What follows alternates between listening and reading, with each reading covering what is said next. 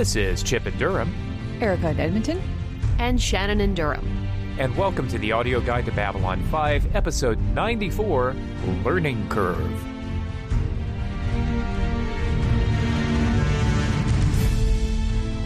It's a generic title. I'm going to say it I right can- off the top. It's a generic episode. Welcome to season 5, everybody. You know what? It is. It's generic, but it, this one at least you watch the first, like even just the cold open, I believe, of the episode, and you can kind of understand what it means and how it fits in, at least a little bit. This this is very true, and you know I, I say that right off the bat, but I I didn't hate this episode at all. There was a lot to like No. about it, but this is two episodes in a row where Babylon Five is kind of the story of characters that are not part of Babylon Five. As a matter of fact, Stephen wanted. He asked me, and I had no idea. Uh, he wanted to know if if perhaps they were shooting the two TV movies, Thirdspace, and in the beginning, at sort of at the same time as they were shooting these two episodes, because he was a bit uh, discomfited by the lack of his his beloved Babylon Five characters in these two episodes. So I was like, I have no idea what the production was. No, idea. the uh, the the movies were done before Series Five production, uh, Season Five production. hey, I'm I'm in Britain now. Um, the movies were done before Season Five started production, so this so what's does your excuse? yeah, it, it does feel very much like a quote Doctor Light close quote episode. Um, But all is forgiven because Turhan Bey is back. yes. Turhan, I will say some is forgiven. well, we may. I, I, we'll get into the episode recaps, and we'll be all formal about it and stuff. But uh, if you didn't recognize the actor playing Sech Turval, the religious caste, it- The chatty ma- Minbari. r- r- ranger instructor, that's the same dude, Turhan Bey, who played Emperor Turhan of the Centauri in season two. I recognized him, but I had to look him up to remind myself where I knew him from, and I was like, "Oh, of course, I know him from Babylon 5.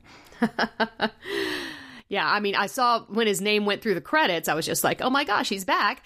Um, but I did not twig which Minbari he was for a while because uh, no facial hair and, you know, bone instead of bald head and so forth uh, and all that.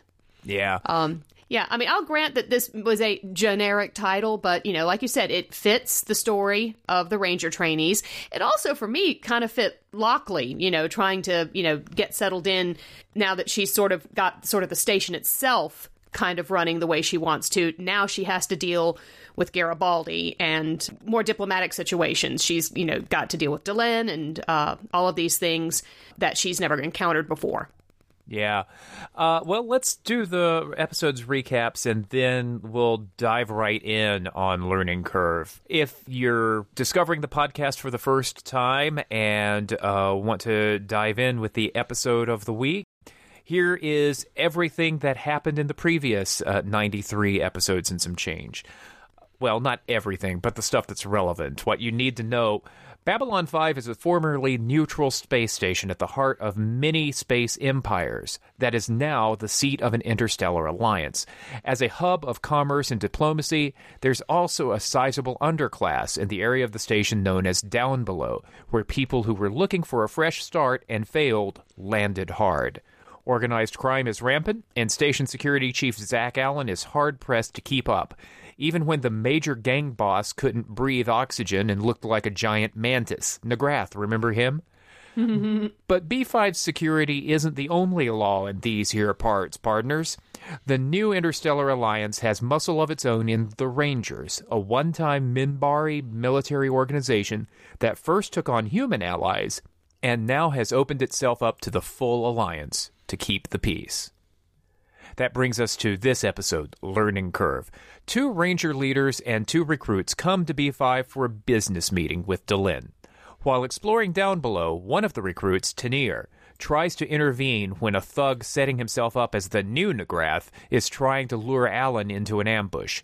The thug figures any lawman will do and has Tannier beaten within an inch of his life. All of the rangers on the station respond, helping a partially recovered Tannier face his fear and take down the assailant.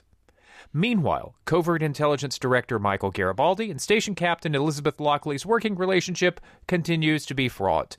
As Garibaldi confronts her in public over her remaining with Earth Force during the Earth Civil War and tries to figure out why Alliance President John Sheridan still trusts her. Sheridan seems to share some information on that last subject with his wife, Delenn. And as we fade to black, it looks like it's going to be a long, cold, lonely night for him and that is Learning Curve.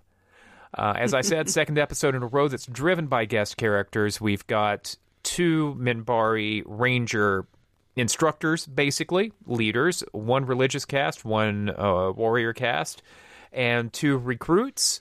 Same applies. And this has been a this is sort of a deeper look at the Minbari culture and the Minbari characters than we've had in a while. Um, we've spent so much time on the Centauri and the Narn, and of course the Earth Alliance uh, during the Earth Civil War. It's good to have our old friends back and have a little bit more world building with the Minbari again. I think. Yeah, we haven't really seen much since the since their brief civil war, so it's nice to know that things are sort of leveled out as much as they can be. Although I get the I get the feeling that these particular two Minbari leaders have known each other for a long time. So uh, I would assume that they, on a personal level, are very pleased that the Civil War is over, so they can go back to being being friends, basically bickery friends, but friends. Yeah, I figure that they were rangers. I, I, think that they were rangers during the conflict and probably weren't at each other's throats. Ah, uh, that makes yeah, sense. Yeah, I, I, liked that There was sort of a generational contrast going on too, because you had the two older Minbari that, you know, as you said, were bickering and uh, teasing at each other, even as they, you know, made their points. But then you had the two younger rangers, um, you know, even in the meditation, going at each other a bit, and that that felt more like needling than mm-hmm. uh, good than banter. Uh, so it was interesting to see the contrast that you know while this older generation of Rangers um, has come together and are able to overlook their caste differences, the younger guys are still learning. Haha. Curvily. but you know, you don't get a better learning situation, uh, a better learning experience or learning opportunity than to hop onto a shuttle and go to Babylon 5, the home of peace. oh, God. Greatest field trip ever. yeah. I like the characters, all four of them. Tannier is sort of your basic your your basic ingenue, you know, he's he's sort of come straight out of Hogwarts here. Uh, but you see a character arc for him. I'm really fascinated. We only got a hint of what Marcus was talking about back in a late delivery from Avalon about Morad Dun, the application of terror. You know, the um, mm-hmm. the the sort of Minbari training thing. We get a lot more of that, and it was interesting, especially now in 2017, to see characters talking about terror with entirely different implications back at the time than we might use today. I think we, I think JMS, mm-hmm. if he were writing this now, would possibly have chosen a different term. Mm-hmm. But what did you all think of what happened to Tannier and how the Minbari handled that, and what it sort of revealed about Minbari character? Was it enjoyable to watch?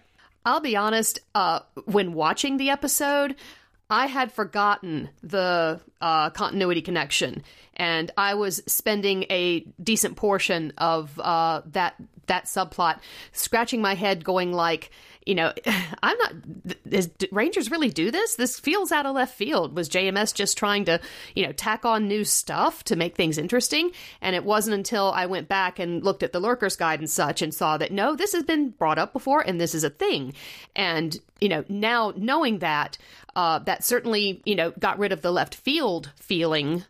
The the actual staging of it to me still felt a bit over the top in places. Uh, you know, the the pronouncements of the of the teachers, and you know, and maybe it's just the teacher and me sort of scratching my head, going like, "This is not how I would do a field trip, guys." but um, yeah, yeah, I thought it was fine.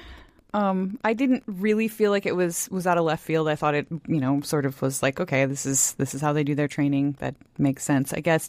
I mean, maybe maybe I've just gotten too comfortable watching limited series television. We we talk about that a lot. How you know.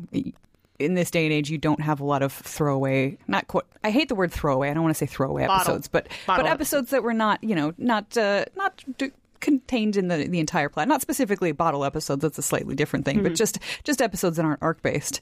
And I think I was just kind of like, okay, so this is this is a thing. How does this tie in? And it really it doesn't um, in any way that, that I can see. Uh, I guess it's moderately interesting. It just wasn't. I. It didn't really grip me. I didn't think it was poorly done. I didn't think it was bad. I just thought it was kind of, kind of there and just sort of fine. I mean, I, I love Turhan Bey. He's great. He, he was like the warm beating heart of this this episode for me. Every time he was on screen, I was happy. But the actual like what was going on with those guys really just didn't grip me very much. I mean, we've had we've had quite a few, you know, down below person tries to take over or tries to hurt somebody or tries to sabotage something.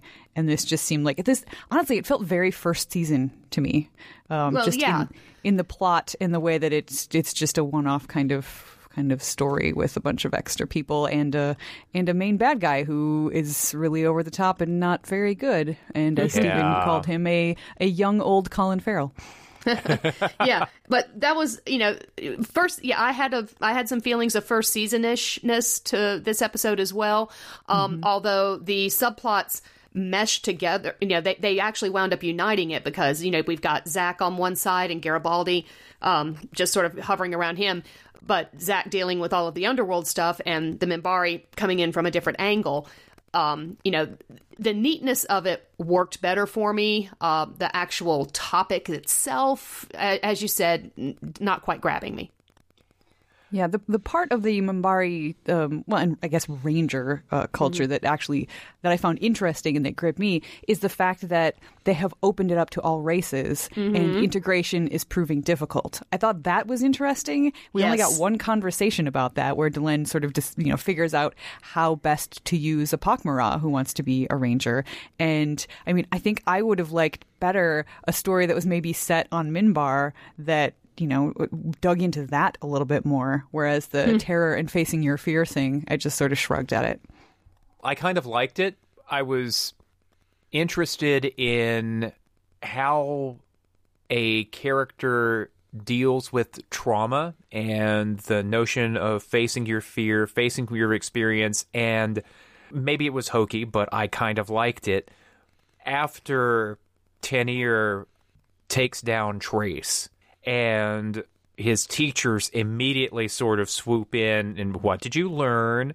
And when Turval asks how he feels and gives him a couple of options, and Tannier's response is pity. That was kind of an interesting moment. That was um, that was the sort of thing that after all of this all this sort of paramilitary uh, stuff that the Minbari are doing, and and it does feel, as Lockley puts it, kind of vigilante like, um, for it to come down in the end to the word pity, which communicates that the Rangers really are intended to be uh, s- sort of an enlightened police force.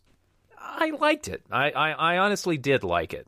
It was wasn't the most gripping plot line in five seasons of Babylon Five, but I liked seeing this character go through what he did and come out stronger.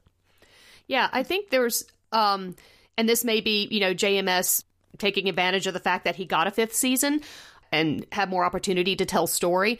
But there, I, I sensed a lot of the writer voice in this episode. Uh, the moment you mentioned Chip, where you know the uh, religious character, you know, comes up with pity.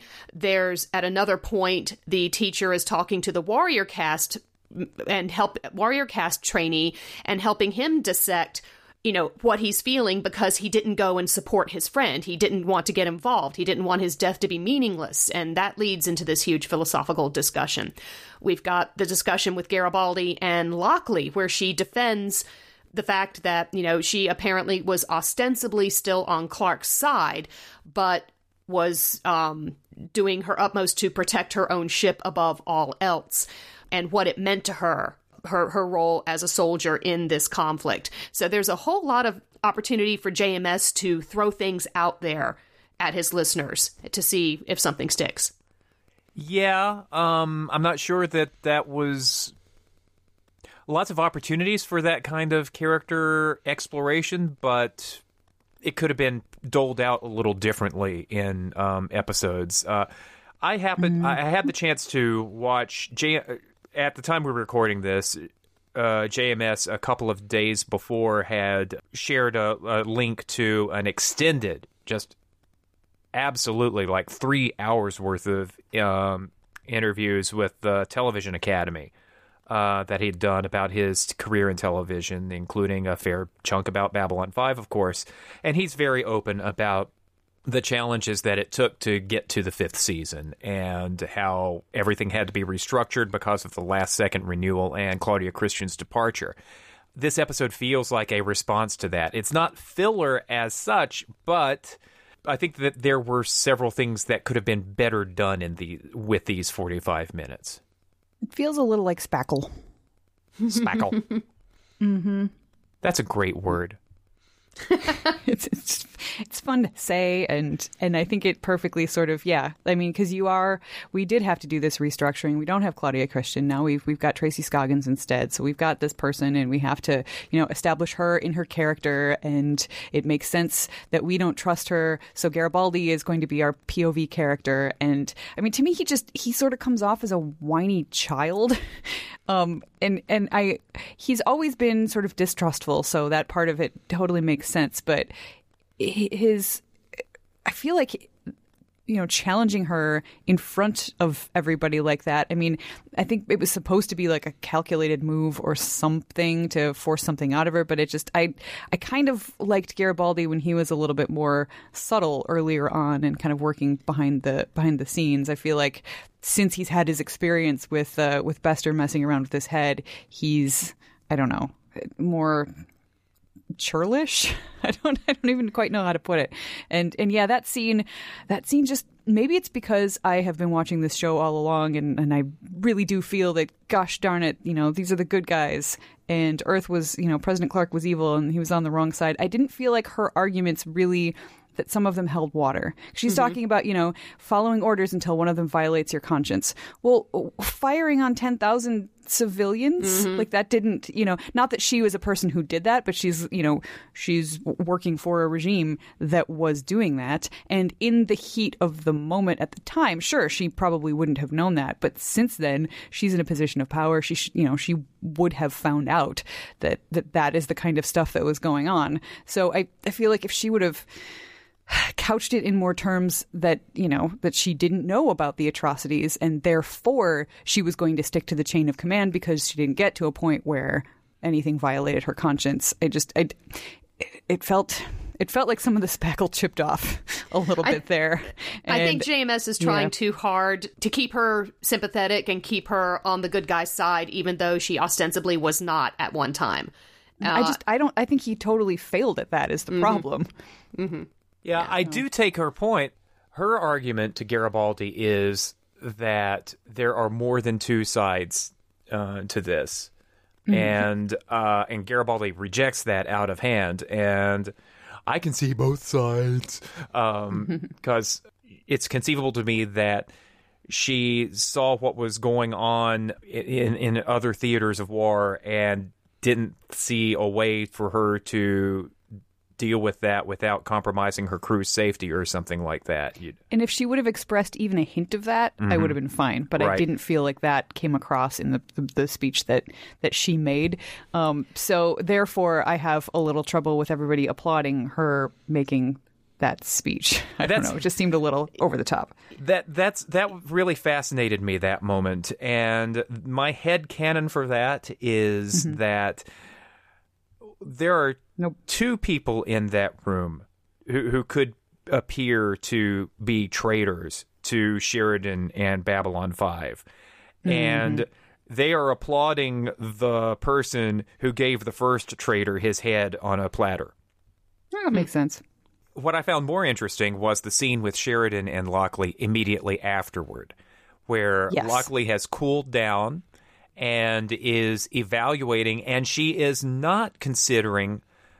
You know, we've we've all had or seen people have just brutal, brutal arguments, and it's like the bridges are immediately burned afterward. Uh, she still thinks that she can work with Garibaldi. She's going to play the long game with him, and she doesn't. She doesn't think that um, having a public showdown with him is the end of any everything. Is just something that was necessary and moving on. And the quiet confidence in each other that Sheridan and Lockley demonstrate is just really neat to see after that. Yeah, the scene after, I think that's that scene way more than her speechifying in the in the breakfast room. Uh, I think you know, sort of won me over to her to her side a little bit, not to her side, but just won me over to her as a character. Uh, because yeah, she actually, you're- right. She even says it was good, like this was a thing that needed to happen, and the, just the way that she she verbally evaluated it and talked about Garibaldi and just like that was that was great. That was she's a very level-headed person and it you know, she's she's a no-nonsense person. She's going to get the job done and and yeah, that was good. And Sheridan plays it perfectly too because he's not playing favorites. He supports Michael, he supports Elizabeth. Do you want me to mm-hmm. talk to him? And she says no, and that's fine. That's and that's the end of it. It's Sheridan being a grown-up. Mm-hmm. Mm-hmm. Lockley's sort of got a point where she doesn't think it's anyone else's business. She, she comes out and says, you know, that, you know, some of her decisions are hers to share or not share as she sees fit.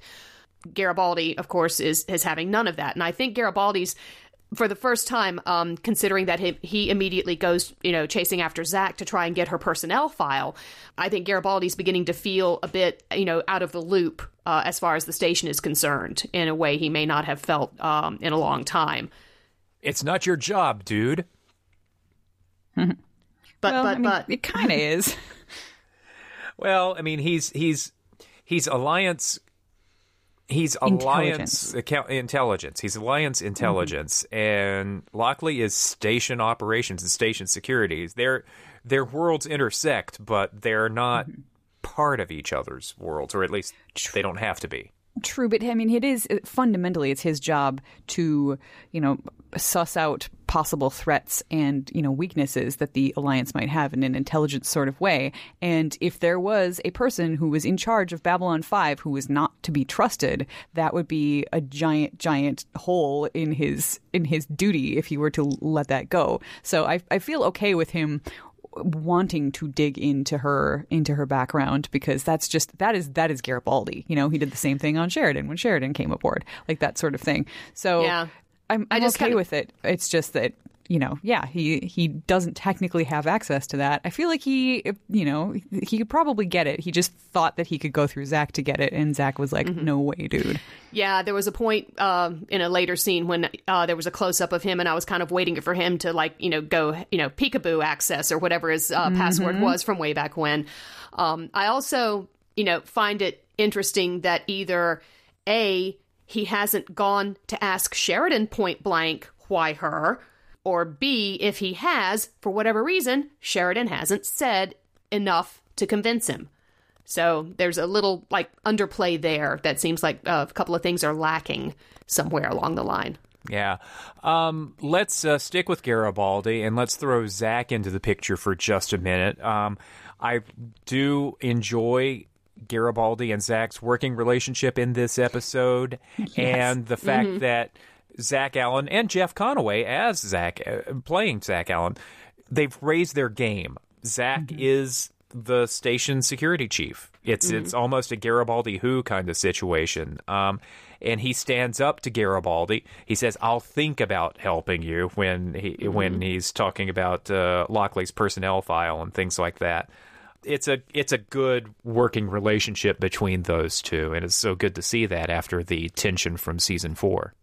Yeah, I, I I just find Zach kind of kind of delightful. He is, you know, very clearly meant to be the, the comic relief in some of the, the tenser scenes here. You know, talking about like I hate saffron. I think it's saffron. No, I think it's garlic. Like that was, it's it's the kind of thing where had that not been played just right, it I probably would have really really bugged me. And maybe maybe it still bugged some people. Like it was just a little too much. But for me, that was that was right on the nose, and, No, and I appreciated Even it. Even right from the beginning, before he starts on the food, uh, when Yeah, uh, they just- start after each other, and he's like, "Do we want to be having this conversation right now?" Right, right. Yeah, he tries and then he gives up when he sees there's no stopping that train. Um, I also like uh, that we get to see uh, a bit of Zach's professional side. Uh, you know, going back to the underworld stuff where he's investigating the murder and he's spelling out the deductions. Um, you know, and in the hearing of uh, the new crime boss wannabe, who realizes that you know this guy's good and we've got to take him down. Um, the only wrong note that hit me was hearing the underworld guys refer to him as Zach instead of Yeah. Allen or the or the station chief. That I have no idea why JMS did that, or Yeah, if that was a mistaken dialogue that they didn't reshoot. Yeah, that was Mm. that was pretty off. Um, That was that was one thing. The other thing that bothered me about that scene, which which was was fine, but just kind of made me cringe, was Zach is just so fed up with all this at the end as he's leaving. He's just like, I got to get out of here. You know, the stink is really getting to me, which is perfectly a thing that Zach would say. Like, I have no problem with that. It's just that. Wow, you classist bastard! like just the fact that you know he, he this, I thought he was talking the- about the stink of fear. That's Maybe- how I took it. maybe because he was talking about everyone being f- so scared. I, I, I Hmm. and I may be wrong, but I thought like earlier he said something about I can smell the fear on you. possibly. So that's that- what that was my I ha- connection. I had that thought, and then I just it didn't it didn't read that way to me. So maybe Okay. that's what he meant, and I, I just can't imagine that it came it's across to all of those people. it's that. it's it's simultaneously the kind of line you would expect to hear from a cop un, in those Mm-hmm. circumstances and pretty darn tone deaf uh, especially looking at it through 2017 eyes yeah. Like I mean, if he wants people to to feel safe coming forward and actually telling him information, I just feel like that was the that was the the the gruff bad cop way to go about it. That's not going to get you anywhere, yeah Yeah, that, that regardless of what he meant. Yeah. Yeah. Also, uh, before we leave uh, Garibaldi and Zach, let's talk about their new recruits. Uh, the funniest unpaid acting because no lines that we got from two telepaths that we could have gotten. Uh, boy, they're excited about getting this job, right? Jeez. And then the fact, of course, that once again they they don't say a word. So Mm-hmm. Stephen was just like, they are not getting paid to say anything. Correct. No, I did like Zach's skepticism about whether the president's grand idea is going to work out well, and uh, Garibaldi is. I don't know if he shares the skepticism, but he's certainly not optimistic. That's for sure. Yeah, even though it was his idea, he's you know the reality is a little bit different. Oh, that's a good point. You know, he didn't actually say it was my idea when Zach said it, the president's idea. He didn't rush to correct him, did he? well, there's two different ideas. There's the president's idea is to let them stay on the station and have a colony. It was Garibaldi's idea to To have them work, to have them work. So yeah, it, it's maybe unclear as to exactly what uh, maybe Zach was referring to the president's idea of just having them on the station. Period. Yeah. Uh, a couple of uh, final points before we go to the jump gate. Uh, I wanted to bring up that we learned a little bit and we heard a lot, a fair bit about two characters that weren't actually in the episode, Marcus and Lennier, and it was. It was. It made me feel all nice and warm inside to hear about Marcus uh, again. It sort of reiterated some of the backstory that we already knew about Marcus, but mentioning just making it crystal clear that Marcus was a broken person and came to the Rangers for the wrong reason, and that's pro- and that is why he wound up checking out at the end of season four. Uh, and that was a perfect pivot to check in on another character who has only been in the series, the season once to this date, and that would be Lennier. How's Lennier doing? Not well. It seems. Uh, I I really really loved the the the back and forth, specifically from Turhan Bey, uh, talking to Delenn and just saying, you know, uh, another person who might be there for the wrong reason. You know, he he's training too hard. Perhaps he has something to prove to himself or the world Someone or else. maybe someone else so subtly not subtle it was it was perfect and and you know you could tell it was being received exactly as it was meant to be received by Delenn. And she uses a very very few words just you know she she with more facial expressions. But I, I thought it was a, a great exchange.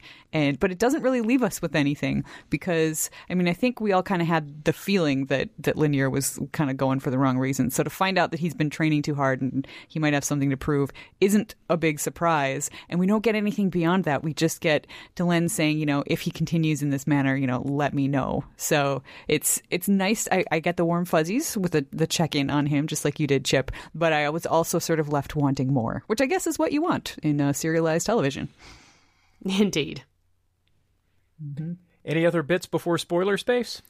Something that leaped out at me when we were talking about uh, the Ranger recruits that I found interesting uh, was the fact that JMS played it perfectly as far as how he has set up the Minbari culture as a rule, that it was the religious caste member of the Rangers who went charging in to help because somebody needed help, while the warrior caste uh, did not want to the, he, he did not want to get involved. And, and he went the other way and then he wound up feeling really super guilty about it. I i kind of like that commentary from jms that the person who is acting from the good of their heart rather than for the um, betterment of their race i guess um might glory yeah, that sort of thing. Yeah, glory. Yeah, duh, because he's afraid of his death being meaningless.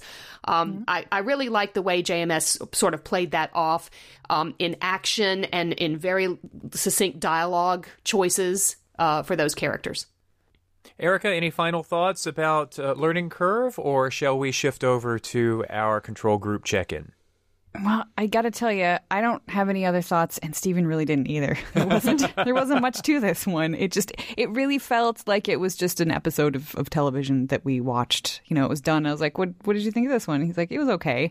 He mm-hmm. said, "But you know, but I like the main characters of Babylon Five, and when they're not in episodes, he just sort of trailed off." So, mm-hmm. yeah, there wasn't there was like he didn't he didn't say much as it was going on there wasn't a whole lot of like laughter or anything we just we sat there and we watched it and then it was done and then we went about our business and did something else Yeah, and that really brings us all the way back to the evaluation that this does feel like a, se- a season one episode. Mm-hmm. Season five has felt a little bit more like season one. We've the the pacing is a little different, and we are getting some of these slice of life kinds of episodes that we got back then. That after you've been on the constantly accelerating treadmill that has been the Babylon 5 story arc, for it to slow down a bit, that is kind of surprising. it just it just feels unnatural Yeah. Yeah. Uh, it feels strange. Uh, And- something it feels like sort of something's missing and basically you know the biggest story arcs of the of this series have been sh- have been finished and uh, whatever the story arcs are for this season don't feel like they've really taken hold yet Maybe that will change with the next episode of Babylon 5, which is Strange Relations. We'll have to find out in a couple of weeks. In the meantime, if you've got thoughts about Learning Curve, uh, we'd love you to sh- share them in our spoiler and non spoiler threads over at b5audioguide.com. We'd like you to send us a tweet at b5audioguide. Uh, share what you thought. We get such great comments on these Yeah. episodes. Yeah. Um, It makes it makes me really happy. This is a 20 year old series that is only available on streaming channels and on slightly technologically comp- compromised DVDs. But people still care about this uh, show quite a bit, and they've got such great things to say about it in the comments at b5audioguide.com. So thank you very much from the bottom of our collective hearts. Now we're going to have to say goodbye to some of you because we're going to talk about a few spoilery things that may have been seeded in this episode for future episodes. So if you'll strap right back into your uh, hyperspace jumpy sh- seats or whatever you call those things. I kind of had a thought there and I just lost it. Oh, what the hell? Let's just go into the jump gate now, shall we?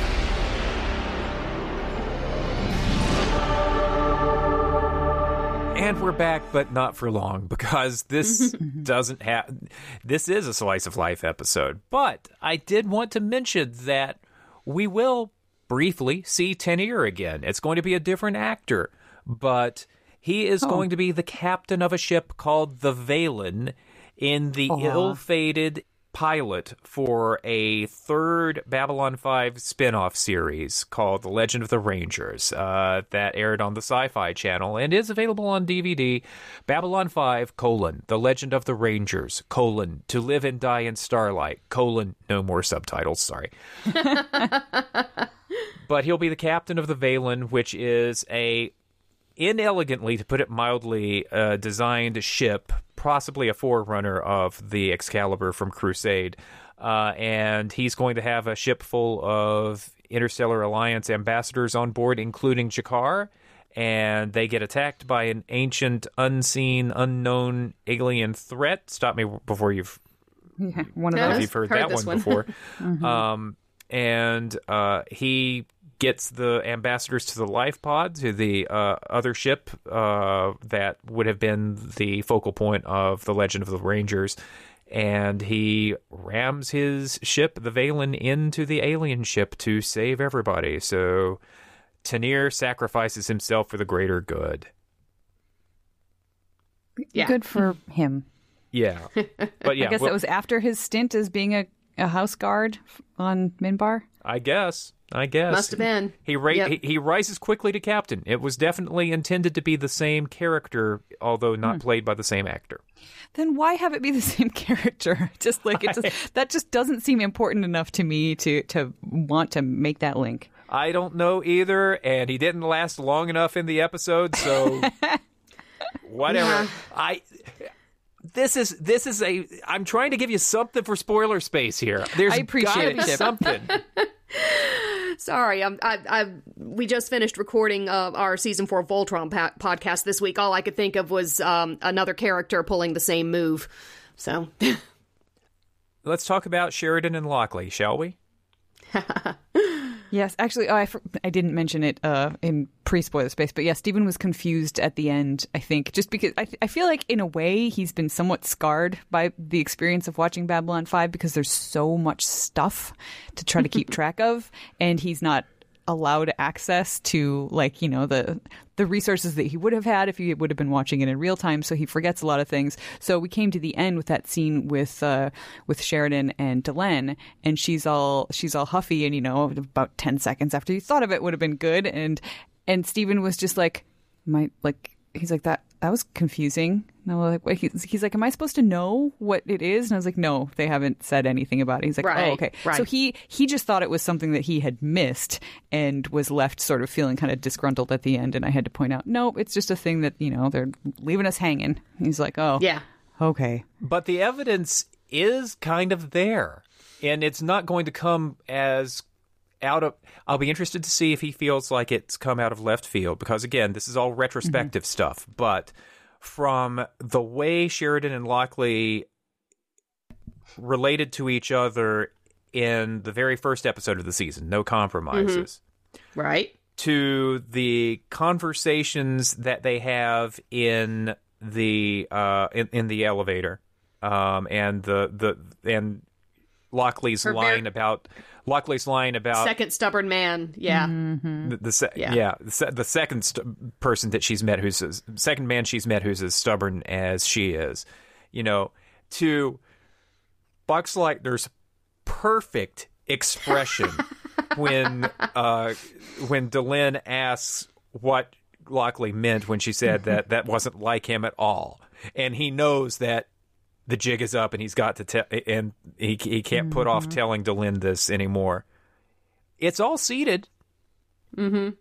Well, it, it is seated in a fifth in fifth season terms. So, like the the two actors, uh, the way that they interact with each other is is all done perfectly. But I don't think that that erases the fact that it's a giant retcon because if you sort of ignore the interaction between the actors and you take everything that happened before that, it just it seems really weird and unlikely that this is a thing that he wouldn't have bothered to mention before like it really never came up in all of their conversations. It just it's it's it's still it still feels like a very tacked on thing. And i think they did as good a job as they possibly could spackling over it with uh, with the delightful delightful acting and and and sort of you know building it into the fifth season. But it doesn't matter how elegant that uh, that house is if you have built it on a foundation that doesn't really make a whole lot of sense That's true. And uh, one of the contributors to the Lurker's Guide at midwinter.com slash lurk, if you've forgotten,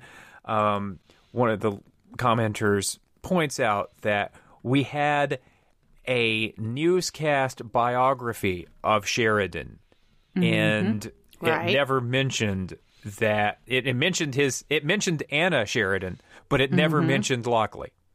Mm-hmm. And it also we had in this episode Garibaldi reminding us that he pulled Sheridan's file when Sheridan came on board. So, you know, you'd think that that information true. would have been in there. So Garibaldi would have known it already from the Sheridan side. Like, you know, why would that be in her file if it's not in his? Yeah. It That's must a have very been good one point. hell of an mm-hmm. annulment. In the future, annulments are actually a much bigger deal than they are now. They really they like erase it from history. now, now we're getting into Doctor Who territory. Yes, yes. Uh, and uh, you know, it's just a little bit of the telepath subplot here, uh, but you get the feeling that these telepaths feel like they're being used, Which they are. which they are.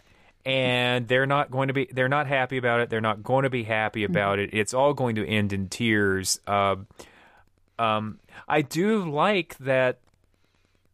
This is a idea that separately Sheridan and Garibaldi had different parts of it, and it's going to blow up in both of their faces. And I do think that that's actually kind of audacious. That part of the subplot of the first season is Sheridan and Garibaldi make plans, and they are too smart for their own good, and it all just sort of falls apart for them. And this, I think, the mm-hmm. scene in this episode's a bit of a hint for that. Yep. Yeah. Yeah, I did like how, you know, Garibaldi was sort of presenting it as he was uh, uh, it felt to me like he was being reasonably honest about everything. It's like I'm not sure how this is going to work. I'm not sure what sorts of things, you know, we're going to do, but, you know, we we really need you on board even despite all that. Mm-hmm. Yeah, and the telepaths are just sitting there going, like, "Yep, yep, we know why you're saying that. Yep, yep. Do you do we mm-hmm. think you really care about us? Nope, nope. Do you do we think that you're treating us like tools? Yep, we do. Mm-hmm. Although on the other hand, like they asked for a job, like they wanted to. yeah, they did you know, say they, wanted want- to work. Yeah, right. So I, I mean, when you get right down to it, if they're just going to take jobs, you know, as janitors and stuff like that, that's not enough to rate an entire like space on a space station. That's that's kind of ridiculous. So the idea that they have something like this to offer and that they're asked to use it, I don't think that that's unreasonable. That's just me. Mm-hmm. We've got another crack in the wall here between Lockley and Delenn and Sheridan. Uh, Lockley's going to get really tired soon of being overruled. Mm-hmm. Yeah. And, and Delenn does it to her this time. Which I- she's going to. I, I don't feel like she had Lockley had a great leg to stand on here. I mean, this this the thing that happened happened to a ranger. Why should the rangers, who everybody signed on, like Dylan said, everybody signed on that like these guys are these guys are okay, they have jurisdiction. Why should they not be able to handle it? It's sort of like you know when when something crosses state lines, it's an FBI deal. Well, when something happens to a ranger, shouldn't a ranger take care of it? That just seems like perfect logic to me. Well, I don't, but again, and this is sort of why I thought learning curve could apply to Lockley's situation as well, mm-hmm. because you know she is new to handling a station versus a ship, where, you know, on a ship, she undoubtedly has the final say as a captain of the ship. Uh, but here on the space station, she has got to deal with politics. And this is the second time she's come up against politics. And this mm-hmm. time it's not just her ex husband, but it's, you know, his current wife.